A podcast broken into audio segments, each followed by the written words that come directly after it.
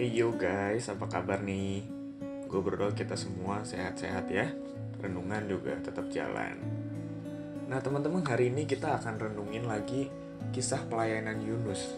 Minggu lalu kita sempat belajar gimana Yunus akhirnya taat untuk Niniwe dengan segala kelemahan dia. Dan sekarang kita lanjutin refleksinya ke pasal terakhir dari kisah Yunus. Seperti biasa teman-teman bisa baca sendiri pasal 4-nya ya.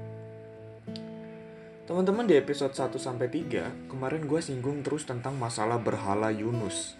Well, di sinilah menurut gue berhala Yunus bener-bener sampai klimaksnya kelihatan. Kalau teman-teman lihat, Yunus ini marah karena Allah mengasihi. Loh, ini sesuatu yang unik ya, marah karena Allah itu mengasihi. Dan ternyata ini alasan Yunus lari dari panggilan kenabiannya dia dan pergi ke Tarsis. Bahkan dia sampai bilang, cabutlah nyawaku. Kemarahan yang sungguh nggak adil ya. Dia gelisah sama keputusan Tuhan yang mengasihi Niniwe. Yunus cemburu demi kehormatan bangsanya dia sebagai bangsa yang dipilih Tuhan. Dia mungkin cemburu juga sama kehormatannya sendiri. Takut kalau misalkan Niniwe nggak dihancurin, Yunus ini dianggap nabi palsu. Teman-teman, Yunus punya kasih yang sedikit sama manusia. Sehingga dia gak seneng sama pertobatan dan jadi marah karenanya. Mungkin ini dosa yang sama kayak dosa ahli Taurat dan orang Farisi ya. Ya kalau misalkan kita refleksiin ke diri kita apa mungkin kita juga pernah kayak gitu atau masih kayak gitu ketika kita lihat teman kita bertobat kita marah kok dia bisa bertobat sih? Atau ketika teman kita orang lain yang dulunya nakal dulunya berdosa banget di mata kita sekarang balik ke gereja dan kita ngejudge ini orang nggak cocok nih balik ke gereja lagi. Kita menolak mereka. Mungkin kita juga bisa ya punya hati yang sama kayak Yunus yang marah karena belas kasih Tuhan tapi teman-teman, ini ekstrim. Di balik tindakannya yang ekstrim sampai pengen bunuh diri, pasti ada sesuatu. Dan itu berhala. Yunus punya berhala nasionalismenya yang tinggi yang bikin dia nyaman. Dia ngerasa bangsa lain gak layak dapat pengampunan. Dia udah terlalu comfort sama semua kenyamanan Israel sebagai bangsa yang Tuhan pilih. Berhala ini yang bikin Yunus bukan lari kepada panggilan Tuhan, bukannya makin punya belas kasihan, tapi malah lari kepada egoismenya sendiri. Berhala bikin Yunus gelisah dengan sesuatu yang gak sesuai sama harapan dia. Dan di sini Tuhan pakai object lesson buat ajarin Yunus. Tuhan tumbuhin pohon jarak buat menaungi Yunus. Dan ini menarik, Yunus bersuka cita dan pohon itu dimakan ulat dan jadi layu dan angin timur yang panas datang hingga Yunus kepanasan. Yunus di sini masih bertahan dengan ketidakpuasannya sama pilihan Allah. Setelah semua itu Yunus bahkan bilang hal yang sama lagi. Lebih baik aku mati daripada hidup. Dan Tuhan responnya sama. Pertanyaan retoris, layakkah engkau marah? Bahkan makin ekstrim sekarang jawabannya Yunus, selayaknya lah aku marah sampai mati Wah gila. Di sini kita bisa lihat lagi bahwa kenyamanan Yunus itu hilang. Yunus bisa bersuka cita banget ketika dia dapat satu kenyamanan, yaitu pohon itu. Kenyamanan yang dia bahkan nggak tumbuhin sendiri dan lain-lain. Ini ketika berhalanya dikasih makan, Yunus nyaman. Tapi Yunus bisa begitu marah ketika dia nggak dapat kenyamanan. Atau kenyamanannya dicabut dari dia ketika berhalanya nggak dikasih makan. Pengaruh berhala tuh bisa ekstrim banget teman-teman. Emang Yunus ngapain pohon itu sih sampai dia bisa marah ke Tuhan waktu pohon itu layu? Emang Yunus memupuk pohon itu, menanam? Enggak. Pohon itu cuma satu dan penduduk Niniwe itu banyak. Bukankah seharusnya Yunus juga punya belas kasihan yang sama kayak ke pohon jarak itu? Melarang angin rus ngerusak, ngelarang cacing ngeruk memakan dan lain-lain. Niniwe ini banyak dan nggak tahu apa yang mereka perbuat. Gak bisa bedain mana yang benar dan mana yang salah. Tuhan pengen Yunus tahu dan belajar bahwa Tuhan begitu mengasihi Niniwe. Teman-teman, kenapa Yunus ini jadi salah satu kitab yang gua suka? Karena Yunus ini adalah salah satu kitab nabi-nabi kecil. Tapi ketika para kitab-kitab para nabi lainnya menceritakan tentang gimana murka Tuhan, gimana sukacita Tuhan yang akan datang, pengharapan. Tapi kitab Yunus ini lebih menceritakan gimana sih perjalanan Yunus sebagai nabi.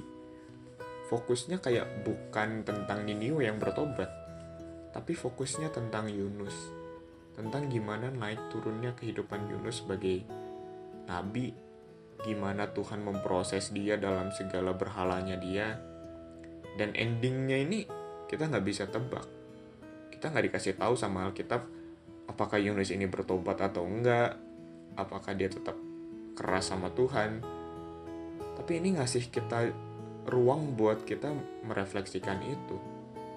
Apa yang sebenarnya Yunus lakuin? Atau apa yang akan kita lakukan ketika kita juga mungkin mengalami hal yang serupa kayak Yunus. Yunus ini begitu indah buat gua. Karena di sini kasih karunia Tuhan begitu luar biasa. Teman-teman, berhala bukan hal yang main-main. Gua akan ulangi perkataan gue di episode 1. Kalau berhala itu adalah segala sesuatu yang kita anggap lebih penting dari Allah. Yang menarik hati kita lebih daripada Allah. Yang kita anggap bisa memuaskan diri kita sedangkan itu cuma bisa dipuaskan oleh Allah. Berhala adalah apa pun yang menggantikan posisi Allah di hidup kita. Bukan cuman hal fisik berarti ya, kayak HP, laptop, game atau apa. Tapi juga hasrat, tujuan kita. Teman-teman cinta bisa jadi berhala kita, uang bisa jadi berhala kita, popularitas bisa jadi berhala kita, kekuasaan bisa jadi berhala kita, kenyamanan bisa jadi berhala kita. Banyak. Rentan banget ya kalau kita lihat semua hal bisa jadi berhala. Benar. Emang rentan banget. Dan kayak Yunus, berhala bisa sangat kelihatan ketika kita dapat sesuatu yang gak sesuai dengan apa yang berhala itu inginkan. Misalkan, ketika kita memberhalakan cinta, waktu kita nggak dapet cinta, kita ngerasa nggak puas. Ketika cinta nggak dikasih makan, kita gelisah. Atau ketika cinta itu dicabut dari kita, respons kita bisa beragam. Ini bisa kelihatan banget. Ketika kita kehilangan itu, kita rasanya nggak layak hidup. Hidup rasanya nggak layak buat kita hidupin. Terus gimana caranya kita untuk uh, menghilangkan berhala itu?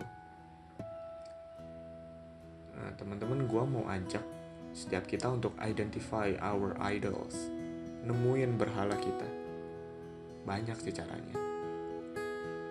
Coba kita perhatiin pikiran kita, apa yang mengisi pikiran kita ketika hal-hal lain udah beres. Apa yang kita pikirin ketika nggak ada hal yang perlu dipikirin lagi. Apa yang jadi hayalan kita, apa yang jadi mimpi kita. Coba lihat gimana kita habisin uang kita. Karena Alkitab juga bilang di mana hartamu berada, di situ hatimu berada. Tanda adanya berhala adalah kita menghabiskan terlalu banyak uang untuk hal tertentu dan selalu berusaha keras untuk mengendalikan diri atasnya. Teman-teman, pola pembelanjaan kita bisa nunjukin apa berhala kita. Dan coba lihat gimana kita menanggapi doa-doa yang belum kejawab ketika kita berdoa dan bekerja tapi nggak memperoleh apa yang kita harapkan kita mungkin menanggapinya dengan kemarahan yang besar atau keputusasaan yang dalam atau apa pun lah sama kayak Yunus itu bisa kelihatan kita bisa nemuin berhala kita apa dari situ atau yang terakhir mungkin lihat emosi kita yang paling gak bisa kita kendaliin. Kalau kita marah, tanya sama diri sendiri, apakah hal yang bikin gue marah ini adalah sesuatu yang sangat penting buat gue? Sesuatu yang harus gue dapetin dengan harga apa pun. Gitu juga dengan perasaan takut, rasa bersalah, rasa putus asa juga kita harus tanyain sama diri kita. Apakah gue takut karena sesuatu dalam hidup gue ini terancam? Dan gue menganggap itu sesuatu yang harus, padahal sebenarnya enggak.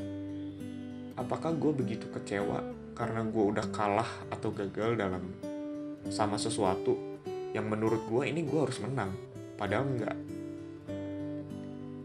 Teman-teman bisa coba lakuin itu. Penyembahan berhala bukan aja kegagalan buat menaati Allah, teman-teman, tapi juga membuat seluruh hati mencari sesuatu di luar Allah berhala jadi sesuatu yang juga Tuhan udah ingetin lewat 10 firman Allah di Gunung Sinai. Dan teman-teman ini nggak bisa diberesin cuman dengan mengaku kalau kita punya berhala atau menggunakan kekuatan kehendak kita untuk hidup dengan cara yang berbeda. Itu nggak membereskan. Kalau di psikologi itu namanya modifikasi bentuk atau perilaku jadi kita cuma beresin ranting-rantingnya doang bukan akarnya itu nggak cukup. So carilah perkara di atas di mana hidupmu tersembunyi bersama dengan Kristus. Berarti menghargai menikmati dan berdiam di dalam apa yang telah Yesus lakukan buat kita.